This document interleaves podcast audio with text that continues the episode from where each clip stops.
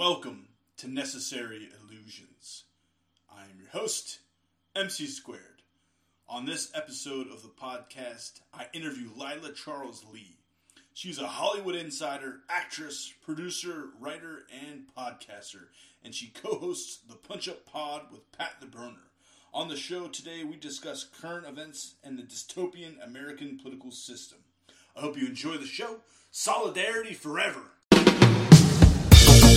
Howdy.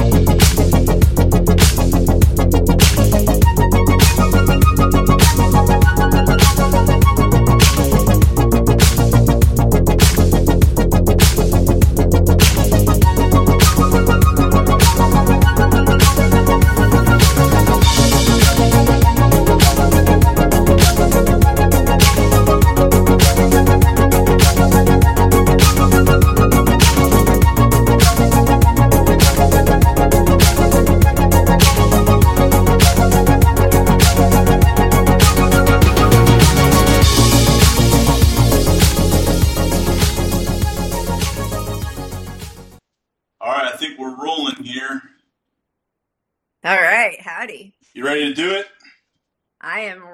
ready. Leila Charles Leigh, Hollywood insider, actress, producer, and writer, coming to us all the way from Los Angeles, right? Is that where you're at?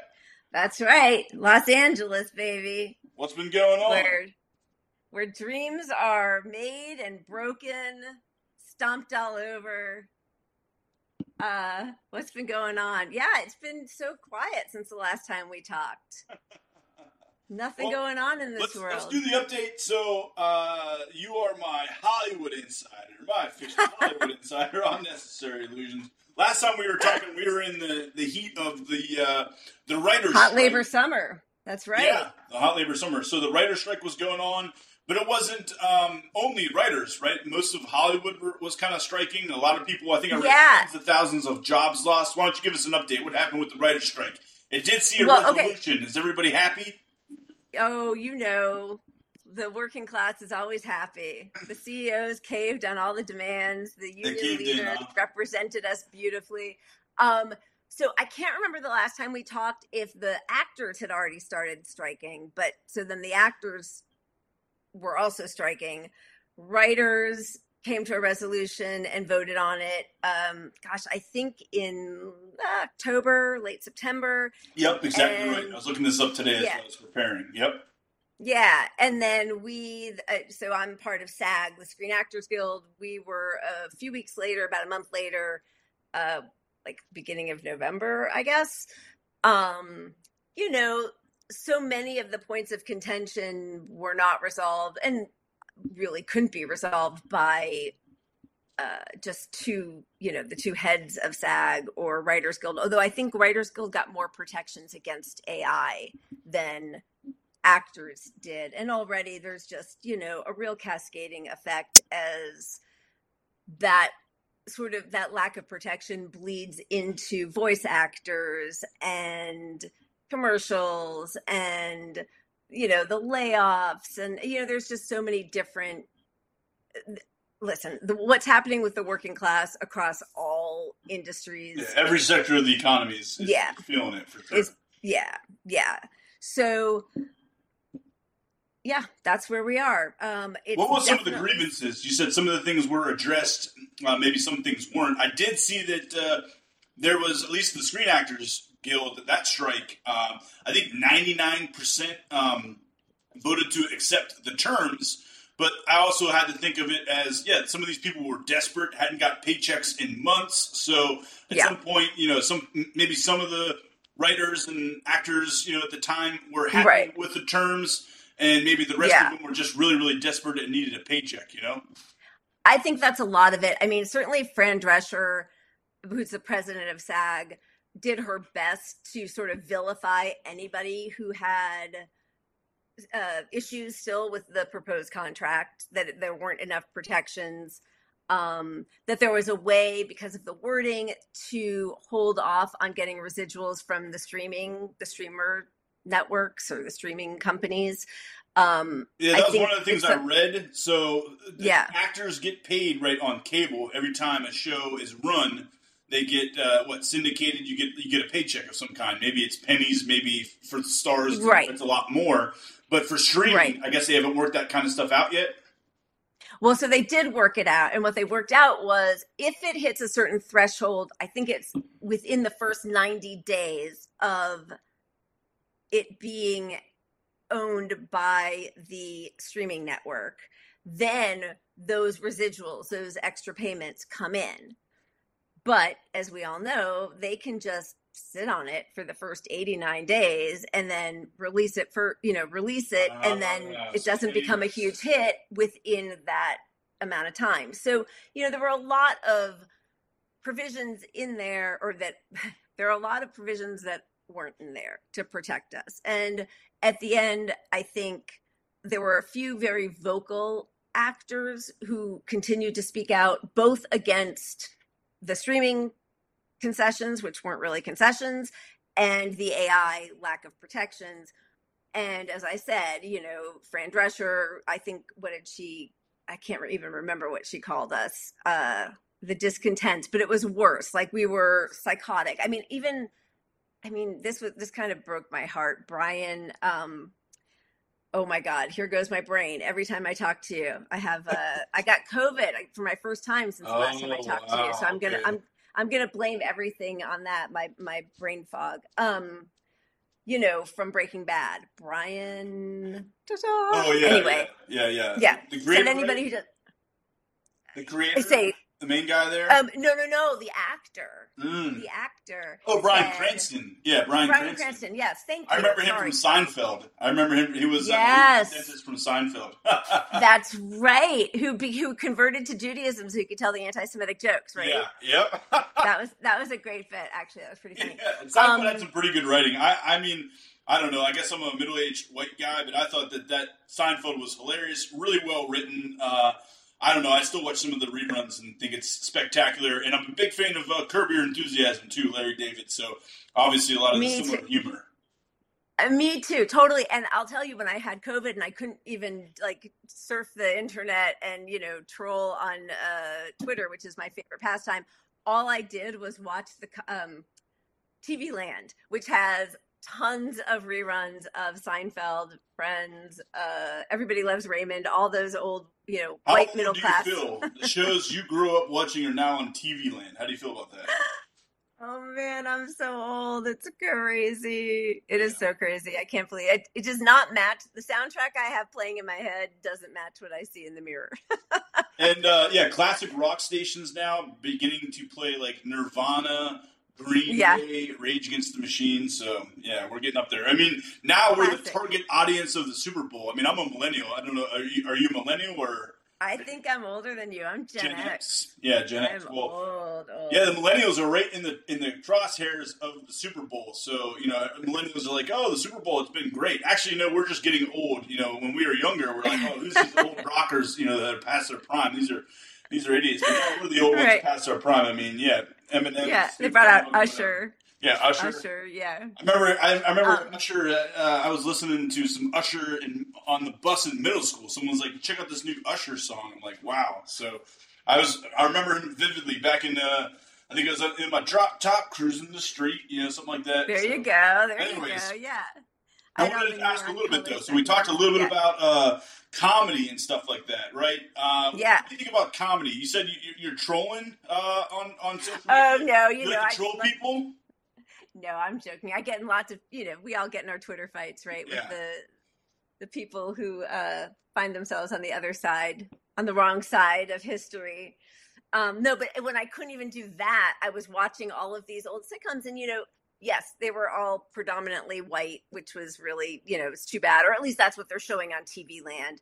Um, but one thing that I really thought was uh, unfortunate for the current state of network TV is back then there was a lot of working class families that were the center of these sitcoms and they're just they just aren't anymore i mean i know friends had you know these young people who were living in this glorious loft in new york which would have been impossible even in the 90s but um but you know roseanne everybody loves raymond king of queens Mike and Molly, like all of those shows were working class people. And they talk about unionization, they talk about not being able to afford vacations. And now, you know, I feel like everybody has one of these McMansion homes that yeah. makes us all just feel less than. I think uh, I think they had some uh, speaking of unions, which I'm pro union, I'm in a union.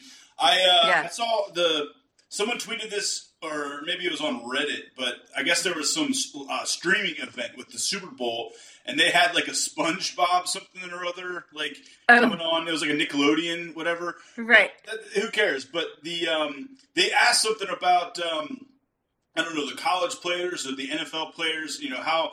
Uh, how, do, how do you make sure they don't get taken advantage of? You know that sort of thing. Yeah. And, and I think SpongeBob said something like, uh, you know, they should join a union. So SpongeBob, pro union, getting the kids started. early. Look at about that. Yeah. I like that. That's good. Yeah. That's really good. Yeah, you know, that's something I know Bernie Sanders has actually been pushing for a long time that uh, college athletes and like AAA baseball should all be unionized, which is cool. Everybody, you know, I mean, I'm an anarchist. Yeah. So my, my long term goal is workers owning and controlling the means of production. You know, so maybe actors on a, on a film, we, s- we split up the profits evenly. You know, maybe Yeah. we have a director, but we vote on the director. It's not like, you know, you're assigned this job, I'm assigned this job. You know, I would love, Right. you know, any institution, any workplace, any Like sector co-op. of the economy. Yeah, kind of like a co-op. We Yeah. You know, the, the profits, the wages, everything's split up evenly. If it Yeah. does well, we all do well. If it does bad, well, oh well, we move on to our next project. Yeah. You know, So Exactly. workers owning, controlling the means of production, not these ginormous conglomerates, these studio companies, and all these loopholes. You know, they buy some content or make some content. They uh, sit on it for months, maybe years, and then once they're whatever the um, once the the big, big payday is, is done, then they can kind of put it out there. So I, I'm sure that all that I've heard. I mean, I've watched Entourage. We talked about that last time. It's kind of Yeah, exactly. Yeah. that, Um, that kind of stuff happens all the time, where these big studios buy up these projects and they never see the light of day, and then all of a sudden they release it once the once the contract expires or the agreement expires or something like that. That's you know? right. That's exactly right. That's what they do. And it, you know, it's a much clearer um like arc of what happens when it happens in Hollywood, but as we've both said, it's happening all across all industries internationally in different ways. But yeah, they they'll buy things up. They'll buy things up from their competitors just to not have competition on a certain release date or, you know, make sure, you know, I mean, one of the most famous examples was when Forrest Gump did so well and I think Tom Hanks was supposed to have a profit participation, and they said, "Well, there was no profit to that movie." it's like, you know, they have ways of. It's, it's what Trump does, right? Like that's one of the things that Trump is being indicted for. That you claim on one side, "Hey, my building is worth," you know, how you inflate the worth of it in order to leverage that for loans for other properties. Eh, But then when you're claiming your taxes, you claim it as a loss Yeah. so you get deductions right and i mean that's how all of that's how all of big business works it's it's repulsive Yeah. Yeah, crony capitalism, I think you, you lie like hell on your expenses, but maybe you're upfront about your um, you know, your income, but then you can just kind of lie or, you know, kind of manipulate the numbers so that, you know, it ends up what Trump, a, sitting president and a billionaire, did the one year what he paid like three, four hundred dollars on income taxes? Like that's insane. like federal income, yeah it's Yeah.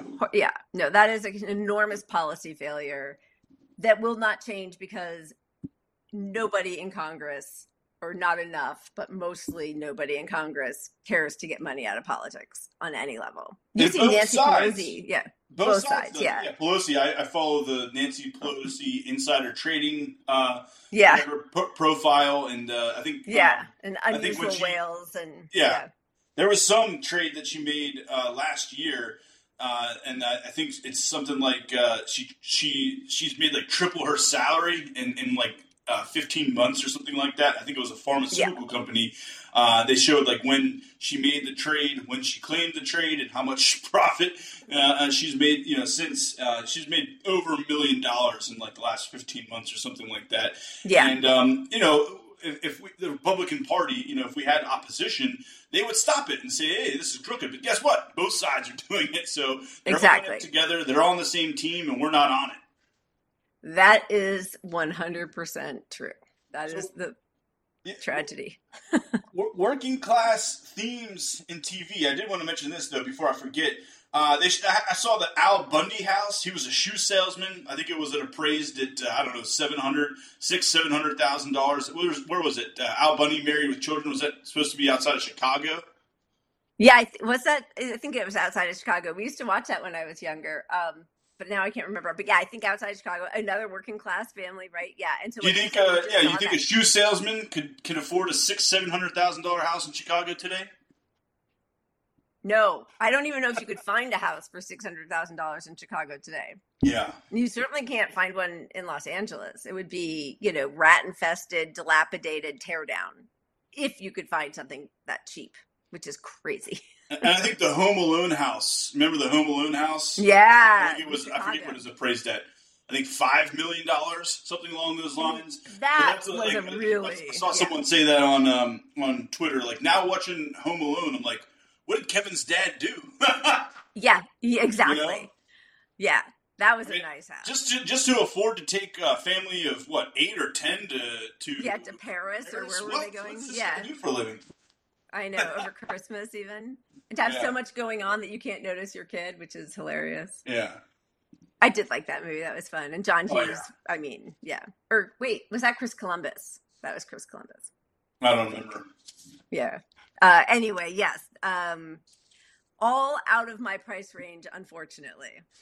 Oh yeah, and the other thing I wanted to mention, I just saw this article. I didn't retweet it. Um, maybe I should have. In in cities like uh, New York, Los Angeles, I don't know, some of the highest, um, you know, the, the most expensive cities to live. There's ten of them. I think Miami was on there. Washington D.C. was on there. Uh, if you make hundred and fifty thousand dollars a year in some of these, you know, the ten most expensive cities in the country to live in, you are now lower middle class. 150k. That's the bar to get into lower middle class in Los Angeles, San Francisco, Miami, Washington D.C., uh, New York. Yeah. that? which is i mean it is absolute insanity and it's also you know we and we talk about this a lot on our show that they'll say like oh wages are up and you know listen to that like look at that paycheck that you got or you know people will hear like what you make on a project but you have to take into account the purchasing power in the city where you live and the city where we live is so astronomically expensive and you know even I mean, most people across the country, no matter where they live or what they're making, are 50% or more of their salary is going just to their housing. That's insanity. It was it used to be a quarter of your salary. That's what people used to aim for. Yeah, and I saw I saw some something too that you know it uh, in the seventies, maybe even in the, in the golden era of capitalism, the fifties and the sixties, uh, mortgages you know used to be maybe like five, ten year mortgages. Now everybody 25, 30 year 30, mortgages. yep. And you're just hoping you can afford the payment, right? I mean, you're just hoping that you can kind of Yeah. finally get in and, and be part of that landed aristocracy, own, own some property. I feel like that's um, you know one one of the American dreams that's no longer. You know, you have to be asleep to uh, believe it, to quote George Carlin. But yeah, I mean, yeah. I, I've heard you know just just debt is exploding, credit card debt, mortgages, Yeah. payment plans, uh, even on healthcare and stuff like that. I mean, if you don't That's right. if you can't, you Well, can't go to fund to me. a doctor and, and, and, and- or if Yeah. you don't have insurance, it's like, oh, you know, we have, we, we have to do this life saving procedure. I guess we'll just put you on a payment plan. Like what? Payment plan and GoFundMe. GoFundMe, I think the majority of their drives are for people's medical care. Yeah, You know, that's an the Obama Obama one guy cause of started that. bankruptcy. Yeah, I tweet that all the time. That's uh, someone on Social Sunday I always tweets that. The number one cause for bankruptcy is uh, medical debt, emergency medical expenses, and that's a problem unknown in anywhere else in the world but the United States because we don't have a healthcare system. We have a national scandal here. That's right. It really is a national scandal. And I mean, have you noticed like nobody's even talking about it anymore?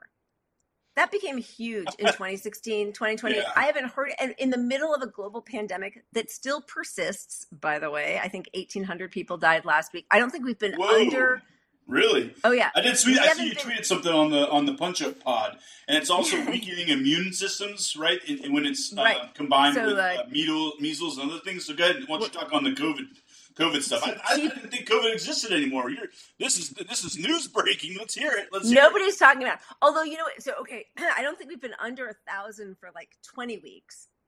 Excuse me. Um, but we've been in the fifteen hundred to two thousand range for the last twelve weeks or more. Dying, people dying of COVID. People told to go out and live their best lives.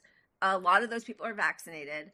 Um, although vaccine rates are way down because the government, you know, we listen, the Biden administration has destroyed any trust in our public government, in public health. What little everything. was left, what little was left, it's all gone. I mean, everyone. I don't. I don't think. Yeah. I've talked to. I can't remember talking to anyone with an optimistic view or a positive view of the future or America's institutions, whether it's the the Senate, uh, you know, the House, No. the Supreme Court, the presidency. Uh, I don't know. It's- I don't yeah. know of anyone that's liking what's It's going on here. truly crazy. The, what's interesting though is now as more and more people are developing long COVID, for which there is no cure, and many people in the medical profession don't have enough knowledge because this is a new virus that's I mean, you know, relatively new, right? It's I mean, we're in our fifth year, but it is relatively new. Um, more and more mainstream journals are actually starting to talk about it. Men's Health, The Economist, Time, talking about even wearing masks. You know, um, Adele for her residency or whatever it's called in Vegas, they put in like a four hundred and fifty thousand dollar air purifying system to protect her. Um, Taylor Swift is on tour. People in her entourage, everybody has to be a bubble. They're trying to protect her. And yeah, I think notice, notice they're trying knew- to protect their assets. They're, they're trying Yeah. to protect the talent. The people, let's Yeah. crowd them in here and let's get them as many in here as we can, I mean, right? It's atrocious. Yeah. Let's herd them in It here like animals. Uh, can we charge them 50, 100? How about 200 per ticket? How many can we get in here? Which is why, you know, you know, they like no billionaire, and I don't know that either one of these ladies is a billionaire yet, but like they are making a deal right now to protect themselves while pushing out an image of, hey, everything's back to normal and fine. Come exactly as you said, pack yourselves like sardines in here. And you know, there was a thread for a while of in the US when she was on tour of people who had gone to the Taylor Swift concert, got COVID and said, worth it. But like, I mean, thousands, because of course that's a huge spreading event, not for her. So, like, they are complicit in this lie that capitalism is selling that, hey, everything's back to normal. Come be packed in at a concert, but they're protecting themselves. But then, you know, and saying stuff like worth it too. Like, was it worth it? What if you give it to your friends, your family, your coworkers? What if you interact with the general public? You know, these people Yeah. aren't consenting to be around you, even though, you know, you were at some massive spreading event, you know? Yep. Yeah, no, it's disgusting. And wearing a mask became this. Well, I mean, what Rochelle Walensky said it's a scarlet letter. It doesn't have to be. They could have fought against it. It's not a scarlet letter in Asia. Yeah. right? They could have just said, like, listen, it's a dangerous disease. We're doing the Swiss cheese model. Get vaccinated, test, tests are free, paid sick leave. Now there's they've reduced the isolation period to one day, which is like, come on. Five days was already a joke. Yeah, I mean the talk, talk about the CDC. I mean all the, the public trust, whatever's left in the CDC is completely gone. Um, and Yeah. then America too. Like we don't have. We're, I think we're the one of the only countries, certainly the only industrialized country in the world without paid time off, sick leave, vacation leave. Yep. None of it is guaranteed by um, government. Our by- federal government. Yeah. Yeah. So Man, I mean, it's not mandated. Yeah, it's Yeah. disgusting. so yeah, you get sick, tough. Go to work, or you're not going to You get paid. spread it to everybody. You might yeah. lose your job, you know, if you're in a right to work state like, uh, you know, Texas. I saw something recently that uh, Michigan finally repealed that uh, awful right to work state. So good for them. Michigan's doing a lot of good things. Um, the Rust Belt, Yeah. where I'm originally from, um, still has that democratic, um, you know, p- pedigree. You know, I think it's still Right. deep down in the, in the people there of the Rust Belt. Obviously, the Democratic Party left uh, the working class uh, decades ago, but I still think that there's a lot of democratic principles built into the old Rust Belt, which I left uh, maybe a decade or so uh, ago, you know, uh, there's still unions. They're still strong there. Yep. Solidarity, all that kind of stuff um, is still, I think, baked deep into the culture. Um, but not so much down here in Texas and you know the deep South. So um, you know, right to work is, as I see it, is basically a right to be fired, uh, and including you know ban- uh, firing organizers and people trying to um, you know That's right. get workers to you know Yeah. join together because against organized power we can do very little but uh, together you know we can we can accomplish some things so i think that's one of the reasons why um, the strike um, you know the, the screen actors guild and the actors strike was successful i mean they, they got more concessions than let's say that uh, Elon Musk down here in Tes- uh, Texas and his Tesla workforce, right? It's the God, largest you know- auto yeah. industry. It's the largest Yeah. auto manufacturer in the world with an ununionized workforce, and I think it's no uh, Yeah. coincidence that he moved his uh, productions from uh, California to Texas because of the That's right. very business friendly laws down here in Texas. Yep, that's right. And also, I just saw uh, Trader Trader Joe's is joining him and Amazon. I think in trying to sue the NLRB for unconstitutional practices. I mean, listen, I, I really hope the only silver lining, and there's not much, but that people will will disabuse themselves of the notion of the good billionaire. There are no such thing as a good billionaire. Not one. Uh, Yeah, I don't. I don't think um, billionaires would exist. You know, I think they're parasites. They're leeches on society. Uh, the billionaires need us. You know, they need the working class, but we don't Yeah. need them. You know, they are One hundred percent. That's right. A friend of ours last night, we were supposed to see him for drinks outdoors, uh, but had to cancel because his Tesla caught on fire. Oh wow, yeah. Have you seen? We went over a pothole. Yeah. Uh, yeah, I mean, I, I'm not a huge fan. I, I, maybe we can talk about this a little bit, but have you seen in Africa? Um, I guess the the lithium mining and the children mining and all that kind of stuff. So, like, I think okay, you know, it's a little bit better than a gas guzzler, right? But there's obvious environmental issues with the lithium ion mining, and then yeah, if we're having child slaves, you know, mine this stuff, so. Yeah, we have One- a lot of major problems. You know what I mean? Hundred percent, absolutely. Yeah. Anybody saying that electric vehicles are the solution to the climate catastrophe is severely misinformed. But also, yes, it is also child slave labor, environmental. I mean, there's so many reasons that we sh- we need to disrupt the whole system, not just modify it with uh, electric vehicles. Yeah, we need we need a real revolution. You know, not just reform, but you know, we got to take Yeah. it one step at a time. It's it's sometimes hard. Uh, you know, when you look at all these problems uh, in the world, Yeah. to focus on one because there's just so many of them. But all we can do is take it one uh, one Yeah. problem at a time. And what I try to do here, and what I'm sure you try to do as well, is uh, educate people on issues Yeah. that are important that the mainstream media is not talking about. Simple as that. right? Exactly. Exactly. Yeah. But you know, I mean, it, they are there are millions of problems, but they all almost all stem from the same problem of capitalism. I agree with you. You know, I right? agree. Like that's yeah. so fast. I have so yeah, much I know. to you I can't believe it. Yeah. I'd love to do it again. I'd love to keep staying in touch. I don't think we're going to get to Yeah. everything I wrote down. I try to keep it moving fast, but there's so much to talk about. Uh, I I want to bring up so the Aaron Bushnell um, self-immolation outside the uh, outside the Oh, um, Yeah. Israeli Embassy. yeah the embassy in DC. Uh, we have the election 2024. It's an election year. Somebody told me today. Do you believe that?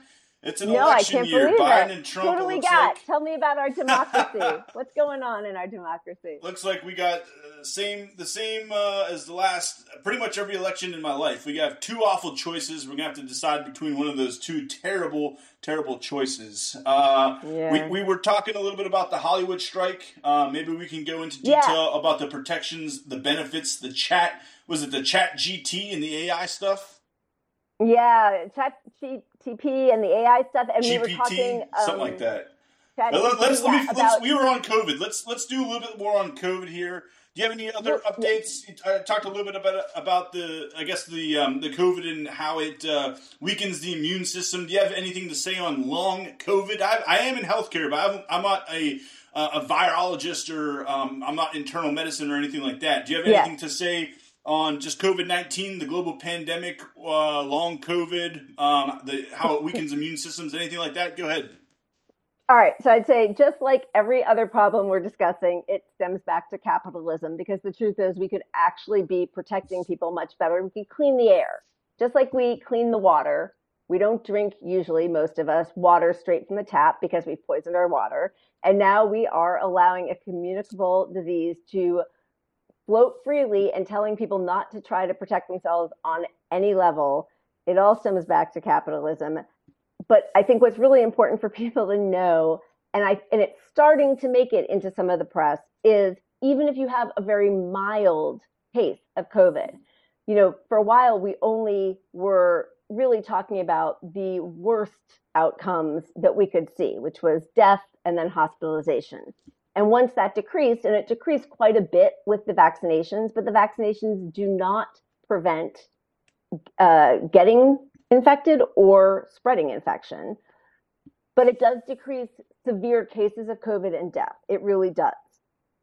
Doesn't mean that people who aren't fully vaxxed still die. They do. But even if you have a very mild case of COVID, every time you get COVID, your chances of having some repercussion increases. And so they're they're actually comparing COVID to airborne AIDS because the truth is that once you have it, you do not you don't shed it from your whole body. So they can still find traces of COVID in every cell in your organs, in your vascular system, even if you had a mild case. So they're seeing a spike in in strokes and heart attacks with young people. You know, I mean that's horrifying. I think a lot of people on the right, maybe the anti-vaxxers, were, were trying to say that the uh, the cardiac issues were a result of the vaccine. I mean, maybe the jury's out, uh, right? Or is that just no? A hoax? the jury, it's it's a total hoax. The jury's not out because the spike in heart attacks and strokes amongst young people started after COVID, but before the vaccines. So it is a hoax. it. Bringing Yeah. us some knowledge, busting some knowledge on us. I like it. It's I, I, it never, it never interests me. Th- This kind of stuff just Yeah. never interests me. I, I trust medicine. I'm in healthcare. When the vaccine came Yeah. out, I, I went right to it. I'm not a biologist. I'm not an internal medicine specialist or anything like that.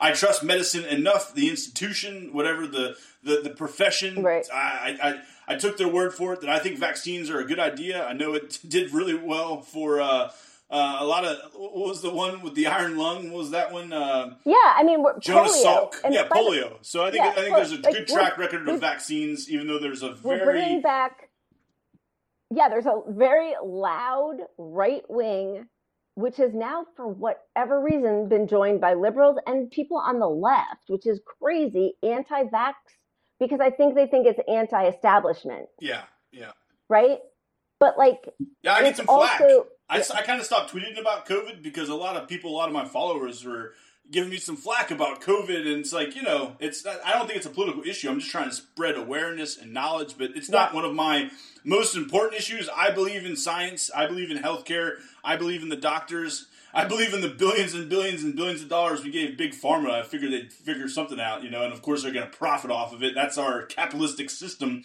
socialism Well- for the rich and powerful, and rugged capitalism for Yeah. everybody else. Exactly. So for the people who are were formerly on the left or still consider themselves on the left, but who are against the vaccines and, and think that you know they, they're COVID minimizers, they should know that Pfizer was all on board for pushing masks away because they said we will make a killing on our Paxlovid treatment of COVID.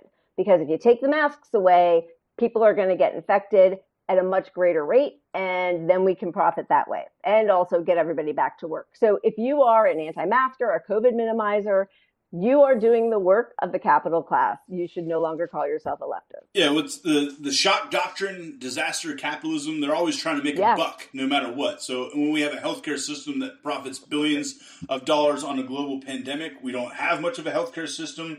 Uh, it's a it's a That's for profit system where you yeah. know, we have insurance companies skimming off the top, making billions of dollars. It's, of course, um, you know, the the Medicare uh, administration costs are a fraction of what these big healthcare insurance conglomerates uh, charge to, um, you know, skim off the top and be the middleman. Uh, but right. know, not not only do we not have a single payer option, a universal healthcare option, a Medicare for all type option, but we also don't really have government clinics. You know, we don't have local uh, community right. clinics. Uh, we have a lot of for-profit hospitals. Yeah, right. For-profit yeah, hospitals, but then co-ops that I don't really know much difference between uh, a, a, for-profit hospital and a co-op, or um, you know, I guess not not, not a co-op. I'm sorry, a um, uh, what do they call it? A uh, like a free clinic or something. A nonprofit. Right. Yeah. yeah. So supposedly, I'm from Pittsburgh originally. Supposedly, UPMC is like a nonprofit organization. What it does, it's it's buying up all these healthcare clinics just like a regular you know corporation would do. Um, it gets it, it gets nonprofit status for some reason because it's tied in with these politicians yep. in the state. Um, yep. They have their own health insurance plans. They own their own hospitals. They're buying up all the competition. Uh, there's been lots of lawsuits. They pay their workers um, very minimum, especially when it's like yeah. service workers, janitors, cafeteria workers. Yeah. There's been all kinds of lawsuits and union organizing and that sort of thing, and they all get to skate by, you know, as a um, it's a nonprofit, while the CEO, the supposedly, you know, they, they get the they get nonprofit status, which is a huge tax break, while the CEO That's is right. making millions and millions of dollars. Yeah. So I really don't know much of a difference between a so-called nonprofit and a for-profit corporation. They all do kind of the same thing, and uh, a one hundred percent yes. Monopolizing the healthcare. You can't go there and ask for treatment if you don't have an insurance. They're going to either give you a huge bill or tell you to go somewhere else, unless it's a, right. an emergency, which they can't turn you away. But you know doubt you're going to get a ginormous bill in the mail once your uh, treatment is uh, complete. Yeah, you know, people who say don't call the uh, the the ambulance for me. I'll just take an Uber to the hospital. Oh, it's insane. I, I mean, pe- people in Europe yeah. think that we're our society is backwards, and it is. I mean, that's that's nuts. People are scared of the ambulance. It's like that's a public service. It's like a library. Yeah. When you're sick, you get an yeah. ambulance. You know. Exactly. Exactly. But they're going to destroy, I mean, they're destroying libraries, they're going to destroy public schools. I mean, that is the whole project of the chaotic. It's chaos. It's bringing chaos to it, the right wing. That's why I prefer the Democrats. I mean, at least we're not, at least we, I, I almost slipped there. I, am an anarchist. So I don't like any political party. At least the Democrats, though, I, I I tend to prefer the Democrats. At least they're not suspicious of you know libraries, public education. At least in theory, at least their rhetoric. Mm. You know, even though Joe Biden yeah. his whole career has been trying to tear down Medicare and Social Security, but Republicans are out um, out in front saying this is what their their plan is. You know, they want to tear down everything. They want to get rid of all regulations, let business and corporations destroy the planet, pay the workforce nothing because we want to get rid of minimum wage. We want no public housing. We want no welfare. So you know, the alternative, the Democrats definitely suck. Uh, but the Republicans are, are at least a little bit worse, you know. And if nothing else, you're going to get maybe judges that are at least uh, okay with uh, abortion rights and women's reproductive yeah. rights. Uh, uh I mean, it's I like think the Democrats. Of, yeah. Well, I, the Democrats use it more as a as a campaign fundraising uh, tool. You know, like, hey, if you get the yeah. Republicans in there, they're going to take Roe v. Wade away, and it's like, hey, the Democrats right. though didn't do anything to codify it or institutionalize it when they had the power to do so for decades, for right? Fifty years, yeah, yeah. I mean, it's really, I'm really conflicted. I I thought that for a really long time that like at least Democrats are trying, at least they say the right thing. But now I'm wondering if it isn't worse because they can say the right thing, but then they're always reaching across the aisle because they're all paid by the same people. Their donors are all the same. 100% all the same, maybe a little bit less from the NRA. Give half that, here, give half there. Yeah, exactly. whoever wins, you know. So they say the same thing, but then in the end, they just capitulate, even though what they're doing is being paid to lose. But what, what we lose out on is an antagonistic press. And without that, we don't have a democracy. Excellent so point. Trump, Excellent point. Right? When Trump was in power, when Trump was in power, there were people protesting. The media was constantly calling him out on things, and the people at the border and the police brutality. And you know, and then Biden comes in, and there goes the Me Too movement. There goes the George Floyd movement, there goes any talk about Medicare for all. Everybody shuts up and they all just do everything he says. Oh, there goes any protections for COVID. Why is the I why mean, is the press so chummy uh, to Democrats when Biden, you know, Chomsky has said at least in terms of uh, the foreign policy, Biden's foreign policy and Trump's foreign policy is in, indistinguishable. Uh, I think domestically, yeah. Chomsky thinks that uh, Biden is a lot farther left than Trump. I don't see it, but Chomsky has been doing this a long time. I'll take his word for it. Um, but you know, at least foreign policy wise, there's almost no difference between Republicans and Democrats. We have two war parties, uh, but Biden's yeah. really not doing much. I mean, he did. Um, I think student loans are going up. He's he's canceled some, but the the student yeah, loans he restarted the payments. Yeah. yeah. We're not getting small fraction. We're not getting anything. No, no Medicare for all. There's no protests about uh, you know during a during a, a, global pandemic. Yeah, the the border. Yeah. I mean, I think Biden's coming down here um, to South Texas tomorrow to, I guess, you know, as a as a as a um, as I guess a you know kind of a political theater type thing. Like, hey, look, I, I care yeah. about the border too. You know, I'm sure he's going to come down here, yeah. shake a couple hands.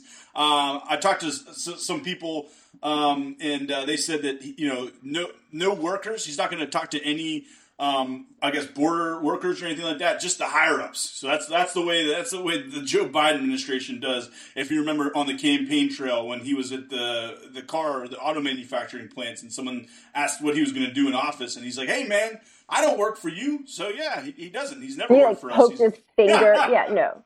Yeah. Yeah. I mean, uh, it. You know, he's deported more. People. He has increased migrants at cages. He is building Trump's wall and bypassing 26 environmental laws to do it. Nobody's saying anything about it. We had AOC down there clutching the chain link fence and crying when it was Biden. I mean, when it was Trump and crickets now, right? So there is a part of me that feels like I don't know. It's not accelerationism because honestly, way worse things are happening under Biden with no pushback. The fact that Biden, under Biden, 800,000 people died of COVID with vaccines that he got from Trump, by the way. I mean, I hate Trump, but like, that's the truth. Yeah. Those vaccines came from Trump.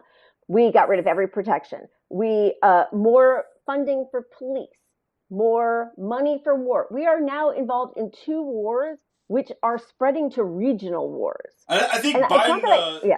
Uh, let's talk about the police for one second. I think Biden wanted to put a hundred more, hundred thousand more cops on the street. It seems oh, like yeah. he's going to lose this election. It seems pretty. I mean, he's very, very unpopular sitting president. So he's building this infrastructure, this police state that the Republican is going to be happy to inherit. Thank you. Yes, you cannot talk about your opposition as fascist and vote for me or you're going to lose democracy while giving money, exactly what you're saying, to this the infrastructure that is then going to support the fascist opponent. Clearly, they don't. They're not worried about Trump. If they were, they wouldn't be running Biden. And then the cop city stuff too. I mean, I guess there's these training compounds, and it seems like we, uh, you know, a lot of um, collaboration between IDF, you know, the Israelis and, yes, and the, and the, uh, absolutely. and the United States police forces. Uh, obviously, we see how cruel they can be carrying out genocide in Israel, and there's a lot of collaboration there. But I guess we're building these hundreds of millions of dollar cop cities, these training compounds for uh, you know the police to use these brutal tactics against the population. So uh, that That's seems right. like another issue that doesn't really get much uh, mainstream press. It's definitely on left wing Twitter and that kind of stuff. Yeah. But uh, the mainstream media isn't saying much about. Uh, no, uh, they're not saying much. They're not saying much. And by the way, only three states out of 50 don't have plans for their own cop cities. And the fact that it's happening first and foremost in a democratically run city of Atlanta with two Democratic senators who have not said anything about it, they are going to criminalize protesting. They're going they they're criminalizing homelessness. First, they don't pay you enough, so you, and they raise your rent and let Blackstone and Vanguard buy up all the single property homes. Then they criminalize homelessness. They put people in jail, and then they profit off of the slave labor that they force people to do in jail. I mean, this is the decline of an empire, but we are living through it in real time. It is horrifying what's being allowed to happen. yeah, these are these are just reruns of the same tactics, you know, with the revolution, the poor laws. I mean, they were fighting against these poor laws hundreds of years ago, you know, the poll tax, yep. all that kind of stuff. Well, we have modern yep. day poll taxes. I heard in Florida, if if you have any um, fines outstanding or court cases and that sort of thing, uh, you can't vote unless you pay them. You know, that's a poll tax, right? I mean, that's taking away your right to vote. So that's a disenfranchising thing. Um, but yeah, I mean, the then the two the two front war or the two the two wars going on simultaneously. Um, you know, we have two parties of war. War is a great way to rack up debt um, for the banks. You know that yep. support Biden That's and the right. Obama administration. Speaking of yep. Obama, um, he I think I, I remember not not too long ago, both Biden and Obama were very, um, I guess, uh, they were quick to demean or whatever, uh, you know, uh, the what, what they call it, uh, defund movement or abolish oh, movement. Oh, right. He's like, oh, right. this stuff, you know, this is this is not popular. This, this is, why, why, we lose yeah. elections, or I don't know. I'm kind of paraphrasing, but they, they were both, you know. And it's like, why do we need this police state? We already have mass incarceration. Uh, Biden is a very unpopular president, you know, and if he loses, you know, whether whether it's, um, I, I think I think it was. Uh, I think it's been over 50 years, something like that, since a Democrat has has won a term. Uh, so after two terms, right? It usually goes back to Republicans, but the Republicans yeah. like Reagan and Bush, right? So Republicans have been able to put longer stretches in power. The Democrats usually one or two terms, and then it's back to the Republicans. So if you're doing these tactics, saying, you know, trying to oppose fascism, building up this police state, it's not going to be too long before your opponent inherits it, and that's what they want. I mean, the Republicans basically want to dismantle every part of the government except for the police, military, and the prison system. They, they want a yeah. way, they want a place to put the superfluous population who do not add or protect wealth. So instead of having mental hospi- hospitals and public facilities, hospitals, that sort of thing. They've decided to solve the problem by just throwing everyone in jail, and that actually works. Um, in favor of the capitalist ruling class because that's slave labor. This is these, these uh, inmates have almost no rights, no working yep. or labor uh, laws that they need to follow. They don't even get paid. I think in Texas they don't even get paid. So that's essentially forced labor for pennies on the dollar or potentially nothing. Yep. I, I, mean, do you remember when Kamala was running and you know, she was our attorney general for a while out here in California? And people talked about how she kept p- innocent people in jail because they were working as firefighters and we needed their cheap labor to fight fires. And even worse, not even worse, but to add insult to injury, when they are finally released, they are not allowed to apply to be firefighters. So they're only allowed to do it. These people jail. are sick. These people are sick in the head. I can't believe why, why is it yeah. that the, the press is so chummy when the Democrats get in? Do you have a theory for that? Because they're doing the same well, stuff. I guess I, it's they wear a different hat. Yeah. It, that's it. I mean, it's kayfabe, right? It's like pro wrestling.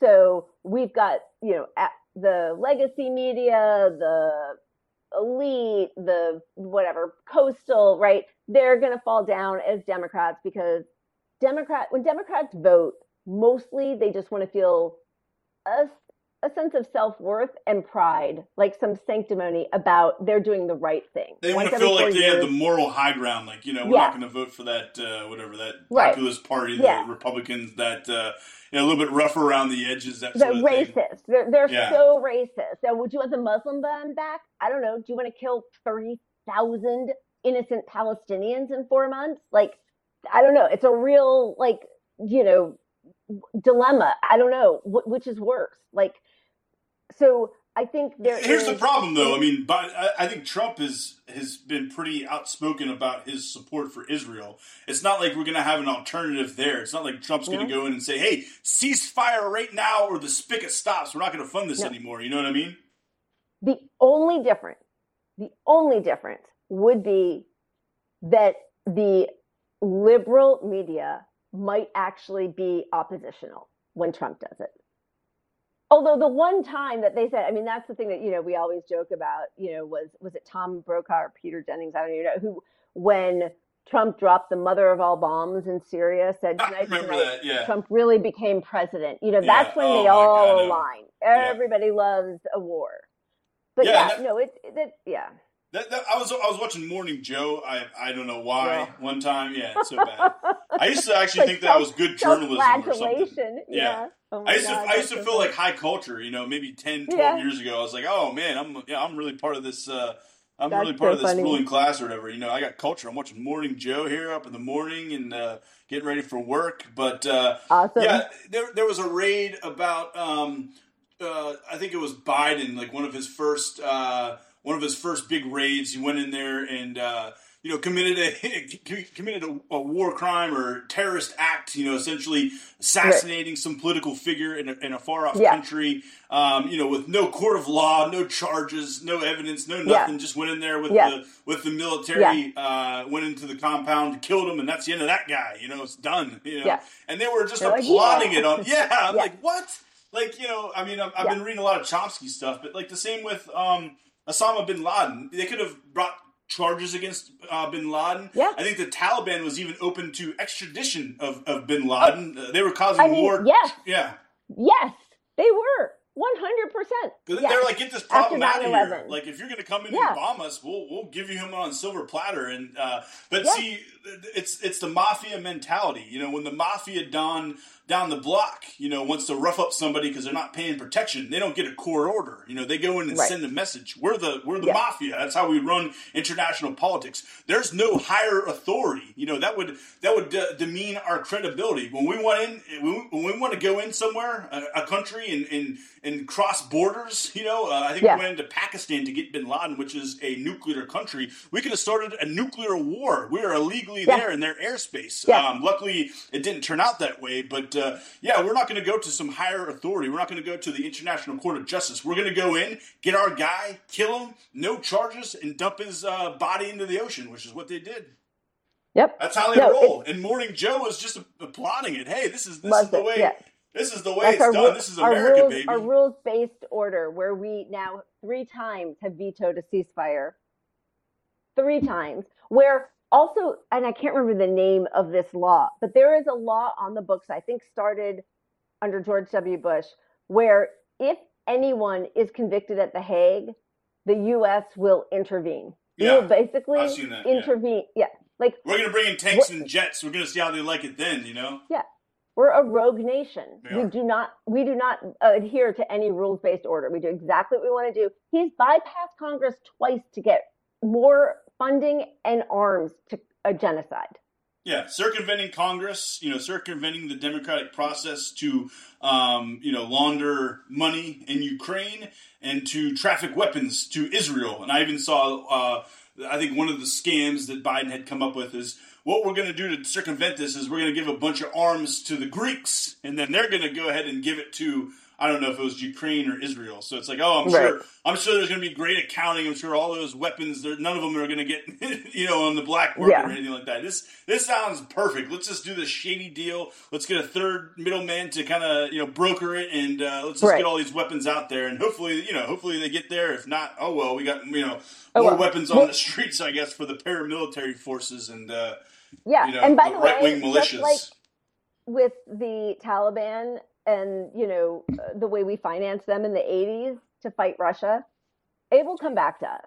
Now, I've read you some stuff too that uh, Israel yeah. funded uh, Hamas. I guess they needed an enemy, oh, uh, maybe directly 100%. or yeah. Yes, that's not even up for debate. I mean, uh, uh, Netanyahu talks about it. They did not want a, a peace partner, and Fatah, the in the uh, Palestinian Authority, was wanting to come to the table for peace. So they funded Hamas so that they could say, "Look, we don't have a peace process. We don't have a peace partner. There's a terrorist state." And of course, they call anybody a terrorist who they just want to be able to kill with abandon. That's right. Yeah. The way you know the way we do to the like the Russian. That's what Chomsky says. Chomsky says terrorism yeah. is when they do it to us, and anti-terrorism is when we do it to them. That's yeah. the way it works. So, anyways, that was a, that was a good brainstorm for the show. Uh, what should we talk about tonight? what should we talk about?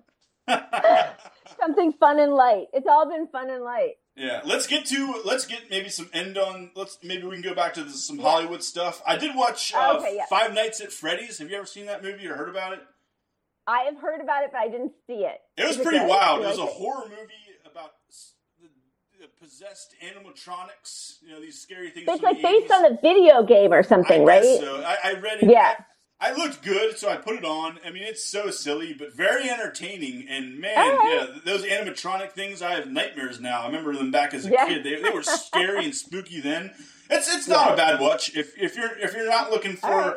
To, if you're not looking to think too much, I just love scary movies. Uh, it's worth a Yeah. watch. It's worth putting it on. It's something different. Um, it's not I'm bad. It's pretty hand it- quick. Hand that over to my husband. He's he's a scary movie guy. I'm not him. good with it anymore. Yeah. So uh, maybe before we end on some Hollywood stuff, though, uh, Aaron Bushnell, uh, self-immolation, uh, set Yeah. himself on fire outside the Israeli uh, embassy in Washington D.C. Apparently, someone pulled a gun on him. I saw a, uh, a Yeah, photograph the instead of security uh, for yeah, the Well, security it's- for the of, Israeli embassy.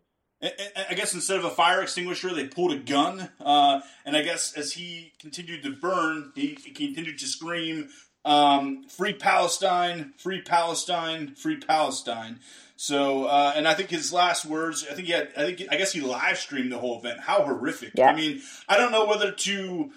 I don't know how to feel about this kind of stuff, self immolation. I, I really th- think the um, photograph in um, about the monk, which I looked up a little bit today, Yeah. as I kind of contrasted and retweeted uh, him, Right. his self immolation versus the what was going on. We were, of course, funding a. Um, a right wing government in Vietnam. It was kind of an apartheid state where the Catholic Right. uh, minority and the whites, you know, who had connections with U.S. Uh, business and political interests, um, they got preferential treatment. Uh, even though the Buddhists there were, you know, maybe seventy to ninety percent of the population, uh, and then I guess they said, um, uh, I don't know, there was some some uh, They're too, act. they're too socialist, too socialist for the U.S. government. So we had to back the right wing extremists. Yeah, That's yeah. that's how we roll.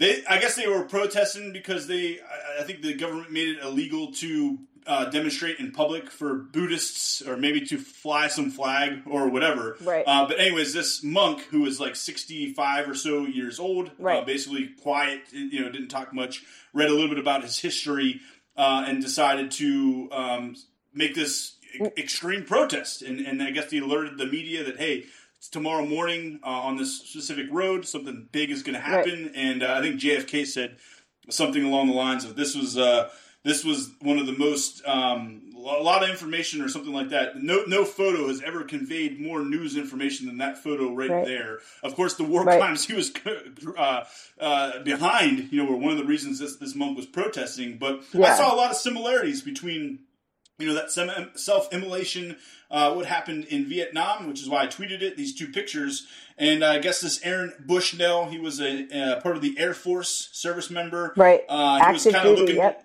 He was looking to transition i guess uh, to a, a career after the military he wanted to get into maybe cybersecurity which it seems like a lot of people do surveillance uh, surveillance capitalism uh, the nsa all that kind of stuff uh, a lot of a lot Yep. of people that are in the the military transition to spying on civilians. That's the way it is. I mean, that's the way it works. But uh, anyways, he was uh, an anarchist like me, so I, maybe we had similar political beliefs. But I think I read uh, I read what his last words were before I think he did the live stream. He, he said, said something like, uh, "What would I do if I was alive during slavery or the Jim Crow South or apartheid?"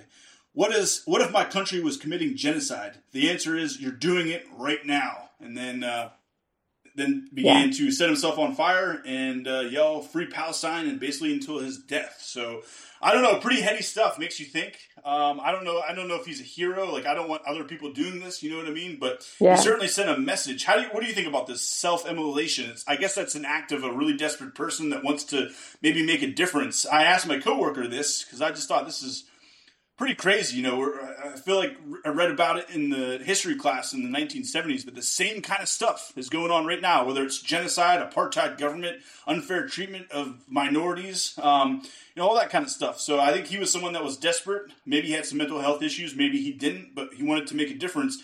I did pose this question though: Do you think one Palestinian will be saved because of this? You know what I mean? Does, does this make a big impact? I, I find it fascinating. I find it interesting. Uh, I don't want to discount or discredit it. Um, it's a desperate act. Again, I don't want to call him a hero. I'm just kind of I'm kind of conflicted. I don't know how to I don't know how to, to take this. Uh, I mean, I what guess I happened. think what do you think? I think he's more of a hero than people who go off to fight unjust wars and die in battle. So, you know, I wouldn't want, I have two boys. I wouldn't want them to do either one of those things. But I certainly. Like you wouldn't be proud, right? If you're, if you're, one of your boys said, Hey, I can't take this sitting down anymore. I'm going to light myself fire in the name of Palestine. You wouldn't be like, I'm proud. You know what I mean? I want to be careful because I don't want to take anything away from an act that, while no, I wouldn't want anybody I know and love to do, I would want the approach to be different. I also feel like he made an ultimate sacrifice, which everyone in the military signs up possibly to do when they say they will be defending the freedoms of America, which we know for the past, what, 50, 60 years, nothing that the US military has done has been to defend the freedom of America. Yeah, we're so, the, the, United States borders are not under attack. We're not under threat. You know, whether no. it's Russia or and we, we have no been, natural enemies. We're we haven't been not, threatened since the War of 1812. You know, that's the last time this country's borders was actually right. threatened. Right. I mean, I guess you could say like Pearl Harbor, but that was a colony. Like, that was a colony. That wasn't the mainland too. And we and of course we took right. Hawaii at gunpoint. Yeah. I mean, right. So I guess, you know, I again, like I have a child who is only a few years younger than this young man. I think what he did was an enormous act of sacrifice. I don't want to take anything away from it. I hope that I hope this wakes people up. I also hope people find other ways to protest that are equally impactful. And the problem is our government, like the majority of this country, Democrat, Republican, independent, non voters, want a ceasefire. They consider this a genocide. Uh, by the way, they it is also, pretty meaningful yeah. though. Like he was in his uniform, he was active service. I mean, it was a huge act. Like I don't want to discredit it. I, I, I don't want to call him a hero because I don't want other people to do this, you know. But right. I mean, it, it, in some ways, it was very heroic. He made the ultimate sacrifice for a cause that he believed in. Uh, yeah, again, I'm kind of conflicted. I don't know how to take this. You know, I, this is something yeah. I did not expect, but I feel like you know, outside there, he was he was making no mistake, you know, with his message, free Palestine. Yeah. He was wearing the American uniform and he was standing outside of the Israeli embassy. I mean, there's yeah. no possible way oh, to yeah. think any differently about what happened. You know what I mean? And and you know, I have to say, you know, when looking back, and I know Bernie's disappointed so many of us now for a few years, but you know, he had the biggest number of donations from active military not the corporals. I, I don't know all the different layers and everything, but just like regular military. So most people who enlist at that level, they are from the working class. There is an idea of solidarity and an idea of why are we like we are constantly doing this to black and brown countries yeah the, the military is not them. recruiting in martha's vineyard you know they're not right, uh, uh exactly. recruiting in malibu they're going into the inner cities you know they're going into so, compton yeah. oakland baltimore where i was living that's where they were doing their recruiting i have a feeling a lot of people in the military at the level where he is feel the same way and what i'm hoping is not that this pushes forward a lot of self immolation, which is a tragedy. Of course, I mean, he seemed like what a great heart. I read that he was like, you know, donating to homeless people and showing up to different care centers. And, you know, this wasn't like a one off for him. He seems like somebody who actually really cared about a community. I think he was committed to the cause, you know, the leftist cause. Hey, yeah. we got less than two minutes. Uh, we talked oh, about everything tonight. We talked about nothing tonight. I'd love to do it again. It was a great time. the Punch Up Pod. I love talking with you. Yeah, it was great. Go I ahead. Go ahead. Say whatever you. you want. Where can people find you? What are you working on? What's going on the Punch Up Pod? Go ahead. Two minutes. Go ahead. You're so sweet. All right. First of all, love being on with you. We really delved into some subjects, but I feel like I should have brought a little more humor and funny, and mostly we just talked it's about hard. the. It's hard to. I was going to ask about that. We'll, we'll, talk about some humor yeah. stuff next time. All right. So yeah, Punch Up Pod with Leila and Pat. It's every Wednesday at 5 p.m. Pacific, 8 p.m. Eastern. We say we're lefty, newsy, and boozy, like the Daily Show meets drunk history. We drink too much. We talk about politics of the week. We are very lefty, but we do try to find some joy, camaraderie, and solidarity because that's what we're all fighting for in the end. Leila Charles Leigh, thank you so much for your time. Solidarity forever. Let's do it again sometime. Solidarity forever. I will be back anytime you'll have me. Thank you so much. Have a great night. You too. Take care.